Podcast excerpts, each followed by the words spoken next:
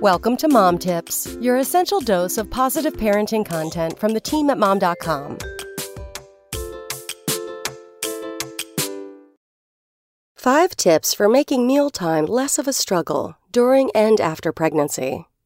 If you've never been pregnant before, it can be hard to really understand how exhausted you'll be until it happens to you, and how that fatigue will make even the simplest of tasks, like making dinner every night, seem impossible.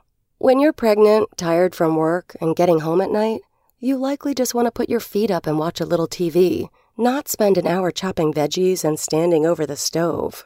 Fortunately, there are some things you can do to save time and make your life a little easier, both during your pregnancy and beyond.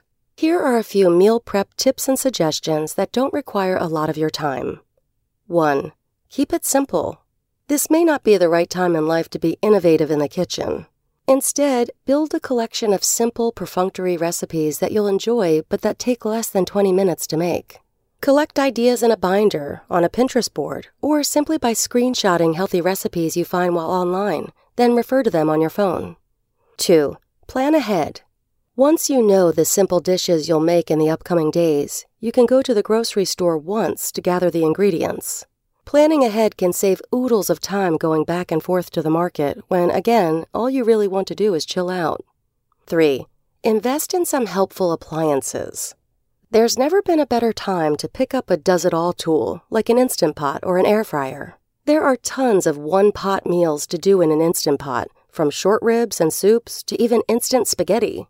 One pot to clean makes dinner time feel more manageable each and every night. 4. Cook in large batches. If you're a regular customer at a store like Costco, why not buy in bulk and cook in bulk? If you're making soup, double the recipe and freeze the leftovers. If you're having chicken this week, bake several chicken breasts at the same time and save the rest for lunches. This can save you money and lots and lots of time. 5. Get used to asking for and accepting help. Everyone wants to help a pregnant mother, and that continues when your newborn has arrived and is back at home. Let your family and neighbors feed you. Let your coworkers organize that meal train for the first month of baby's life. And if you're in a pinch for a meal, ask for help or give yourself permission to order takeout. If you are fed and happy, you'll have more time and energy to give to your little one. Come back tomorrow for more mom tips.